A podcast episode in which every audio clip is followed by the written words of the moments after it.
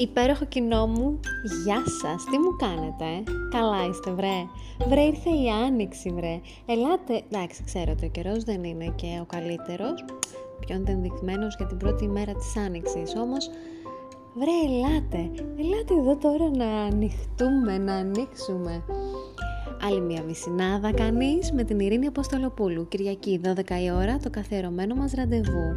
Και σήμερα γιατί θα μιλήσουμε, γιατί άλλο; Θα σας πω εγώ μια μικρή ιστορία που μου συνέβη ας πούμε από τις αρχές, ε, από την αρχή της εβδομάδας με το κινητό μου. Θα μιλήσουμε λοιπόν ε, για τα κινητά και για την τεχνολογία και για το πώς ε, έχει μπει έτσι στη ζωή μας τι συμπτώματα μας δημιουργεί, τι να κάνουμε, τι έρευνες έχουν γίνει και μπουρου τσουκουτσούκου. Δεν θα τα κάνουμε όλα αυτά για να αγχωθούμε, απλά για να έχουμε γνώση και συνείδηση και μετά να πράξει ο καθένας αναλόγως.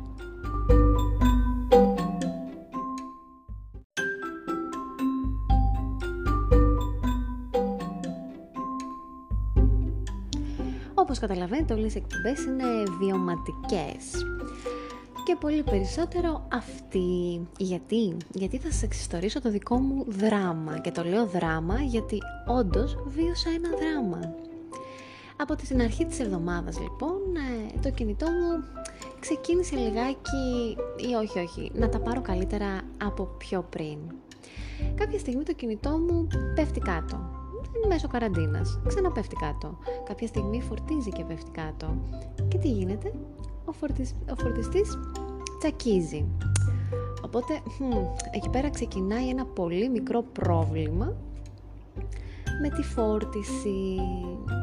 Παρατηρώ δε ότι όταν βγάζω το κινητό μου όντας φορτισμένο, η μπαταρία σιγά σιγά πέφτει όλο και περισσότερο. Μέχρι που ο φορτιστής μου τα παίζει. Δηλαδή δεν κάνει επαφή, δεν φορτίζει γρήγορα, λέω κάτι γίνεται. Ψάχνω στη γειτονιά κυριολεκτικά να βρω και έναν φορτιστή, αφού όπως ξέρετε είναι τα πάντα κλειστά, λόγω της συνθήκης που βιώνουμε όλοι με την πανδημία. Βρίσκω ευτυχώς έναν φορτιστή, ο οποίος, οκ, μου φορτίζει το κινητό και μάλλον ε, μου το φορτίζει και πάρα πολύ γρήγορα, είναι από αυτούς, δεν ξέρω, μάλλον τους γρήγορους, ε, ε, δεν ξέρω αν υπάρχουν ή αν τα βγάζω από το μυαλό μου. Πάντως εμένα η δουλίτσα μου γινότανε. Το πρόβλημα όμως ότι η μπαταρία έπεφτε όλο και πιο γρήγορα, λίγο άρχισε να με θορυβεί θα έλεγα. Και φυσικά μη θέλοντας να αποδεχτώ ότι το κινητό μου και το λέω έτσι γιατί ναι είναι δικό μου, είναι απόκτημά μου, είναι η προέκταση του χεριού μου. Και ίσως θα μπορούσε κανείς να πει ή θα το πω κιόλας εγώ είμαι εγώ το κινητό μου. Καταλαβαίνετε με όλες τις συμβολικές προεκτάσεις. Οπότε λοιπόν ε, αρνούμε ότι το κινητό μου έχει κάποιο πρόβλημα και λέω ο φορτιστής που μου δώσανε έχει κάποιο πρόβλημα. Οπότε ψάχνω εναγωνίως να βρω έναν άλλον φορτιστή και καταφέρνω να βρω έναν καινούριο φορτιστή, αχρησιμοποιητό. Μ, τότε το κινητό αρχίζει και δεν φορτίζει καθόλου. Αργεί πάρα πολύ να φορτίσει έως και ότι είναι μόνιμα στην πρίζα, χωρίς να κλείσει βέβαια και δεν φορτίζει καθόλου. Ε, κάπου εκεί πέρα δεν μπορούσα να εθελοτυφλήσω άλλο και έρχεται η αποδοχή ότι το κινητό μου μάλλον χρειάζεται αλλαγή μπαταρίας. Έλα μου όμως που δεν ε, είναι η μπαταρία η οποία είναι χαλασμένη, διότι φυσικά πήγα σε ένα κατάστημα για να το ελέγξουμε και δεν πήγα μόνο σε ένα, πήγα σε τρία, όπου και οι τρεις συμφώνησαν, χαρά στο κουράγιο μου θα μου πείτε, καραντίνα έχουμε, είπα να κάνω μία περατζάδα και μία βόλτα στα καταστήματα αυτά για να, για να είμαι σίγουρη ότι θα κάνω το καλύτερο για το κινητό μου. Όποτε λοιπόν μου λένε ότι δεν είναι η μπαταρία, η μπαταρία είναι μια χαρά, όπου σημειωτέον την έχω αλλάξει δύο ή τρεις φορές μέσα σε αυτά τα τέσσερα χρόνια που έχω το κινητό. Ναι, ναι, ξέρω. Ορισμένοι που με ακούτε θα πείτε ότι ίσως ε, είναι πολλά. Άλλοι πάλι θα πείτε ότι είναι λίγα. Ε, ε, εμένα πάντως με ενημέρωσαν διότι δεν το ήξερα ότι τέσσερα χρόνια, ε, οκ, είναι ώρα να αλλάξεις κινητό. Όπως καταλαβαίνετε, αρχικά αρνούμουν να το δεχτώ.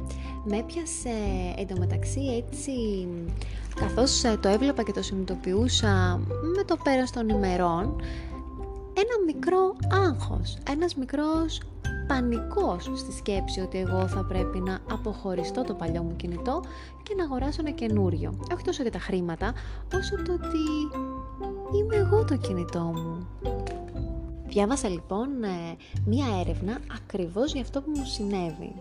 Η εξάρτητη γίνεται πάρα πολύ αισθητή λένε, ε, εξάρτηση από το κινητό μας, όταν ε, το χάσουμε ή όταν δεν μπορούμε να το χρησιμοποιήσουμε, όπου μπορεί να εκδηλώσουμε άγχος μέχρι και συμπτώματα πανικού.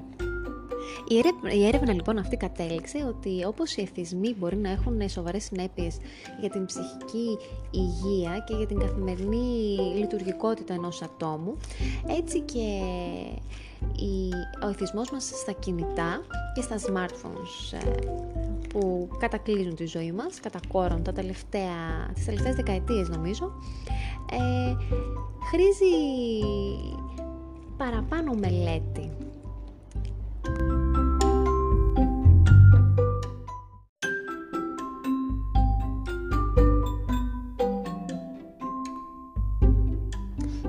λοιπόν που έχουν βγει, έτσι για να μπούμε και στους αριθμούς όπου ποτέ δεν λένε ψέματα, ε, δείχνει ένα κατά μέσο όρο 23%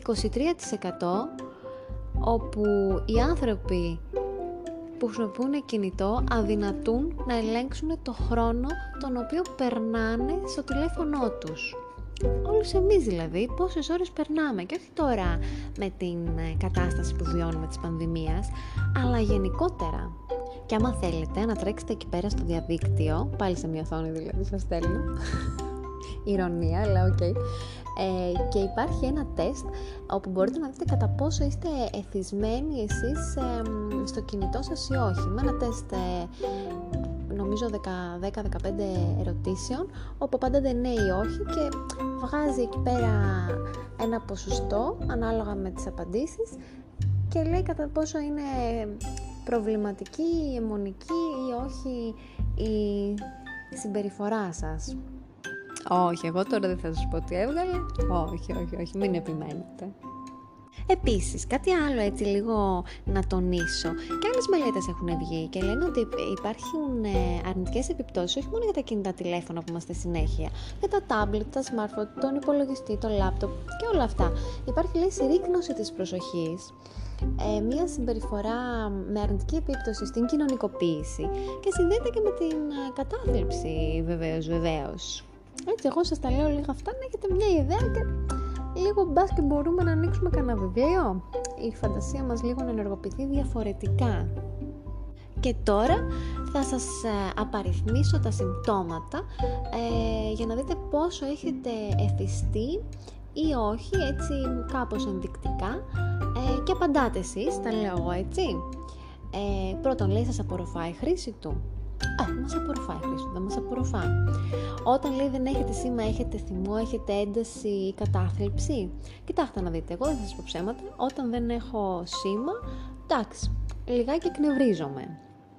Χάνετε λέει την αίσθηση του χρόνου, το χρησιμοποιείτε. Ε, μερικές φορές ναι, αν και έχει και το ρολογάκι εκεί παραπάνω, το κοιτάω εγώ καμιά φορά.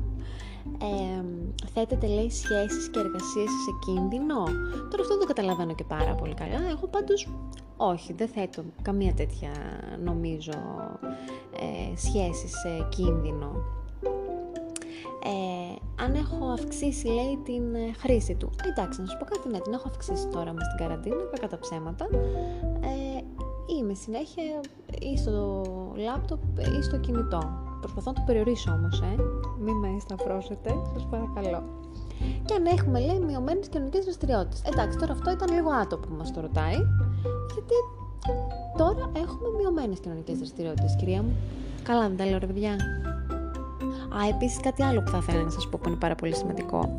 Λένε πριν πας για ύπνο να μην κοιτάς ε, οθόνη για τουλάχιστον 20 με 30 λεπτά γιατί αυτό ε, βοηθάει τον εγκέφαλο να χαλαρώσει ενώ ακριβώς το αντίθετο ε, σου δημιουργεί έτσι μια επαγρύπνηση ε, λόγω των σημάτων, ε, λόγω των ε, έντονων εικόνων κτλ. Οπότε το κινητό ε, τα βράδια μισή ώριτσα τουλάχιστον πριν πάμε για νανάκια παρακαλώ να τα αφήνετε. Α, και το άλλο το τραγικό που έκανα και εγώ και πω πω έχει βελτιωθεί ο ύπνος μου πολύ όταν σταμάτησα να το κάνω. Ε, τα κινητά και τα τηλεοράσεις, τάμπλετ, ε, δεν ξέρω και εγώ τι για να παρακολουθείς κάτι να σε πάρει ο ύπνος που ξέρω εγώ να χαζοκοιμηθείς. Όχι, έξω από το δωμάτιο, έξω, έξω, έξω. Ε, είναι, είναι λένε πολύ επιβλαβή ε, για τη σωματική υγεία, αλλά εγώ θα σας πω και για τον, για τον ύπνο, το πιο απλό, για τον ύπνο σας. Δηλαδή τώρα μην έχετε συνήθεια ρε παιδάκι μου να παίζετε εκεί πέρα, ξαπλώνετε και να παίζετε στο κρεβάτι διάφορα παιχνίδια. Αυτό είναι λένε ό,τι χειρότερο. Εντάξει και το άλλο ας πούμε που θα ήθελα εγώ να πω ε, είναι ότι αυτό το din din din din εμένα συνέχεια μου σπάει τα νεύρα. Έχω βάλει τις ειδοποιήσεις στο θόρυβο. Δηλαδή ρε παιδάκι μου εντάξει είναι όντως ότι ε, καταστρέφεται ένα είδος της ιδιωτικότητας αλλά και της εσωτερικότητας εκείνης της στιγμής. Εγώ κάνω κάτι και εισβάλλει ο άλλος να μου πει κάτι. Με την καλύπτει διάθεση. Δεν αμφιβάλλω. Όμως εγώ οφείλω να με προφυλάξω από αυτό. Και λοιπόν τέλος θέλω να πω για μια άλλη έρευνα που έχει γίνει όπου ακούστε ποσοστό τώρα το 46,3% των συμμετοχόντων της έρευνας αυτής ε, κατηγόρησαν τους συντρόφους τους, βεβαίως βεβαίως, ότι ενώ ήταν μαζί ε, ασχολιόντουσαν με το κινητό. Και αυτό κατέστα, αποξενώνει βρε παιδί μου το ζευγάρι, χάνεται η επικοινωνία, δεν θα μιλάω εγώ και ο άλλος να έχει το κινητό και να σ' ακούω αλλά είμαι και στο κινητό. Τώρα είναι ωραίο αυτό. Κοίτα να δεις συντριπτικό το κινητό έτσι, το ποσοστό κινητό λέω. Α, καλά, είδατε, φανταστείτε. Και εντάξει, το ξέρω ότι τα κινητά είναι καλά, αλλά χρειάζεται και μια σωστή χρήση. Ε; Είναι, είναι ένα εργαλείο υπέροχο. Είναι ένα εργαλείο, τι να πω, δεν θα το φανταζόταν κανένας.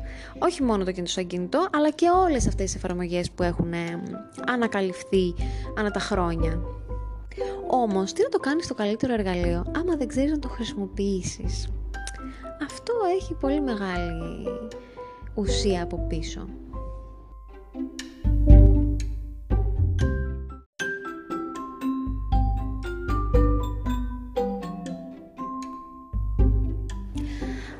Λοιπόν από μένα, υπέροχα, μοναδικό, φανταστικό κοινό μου.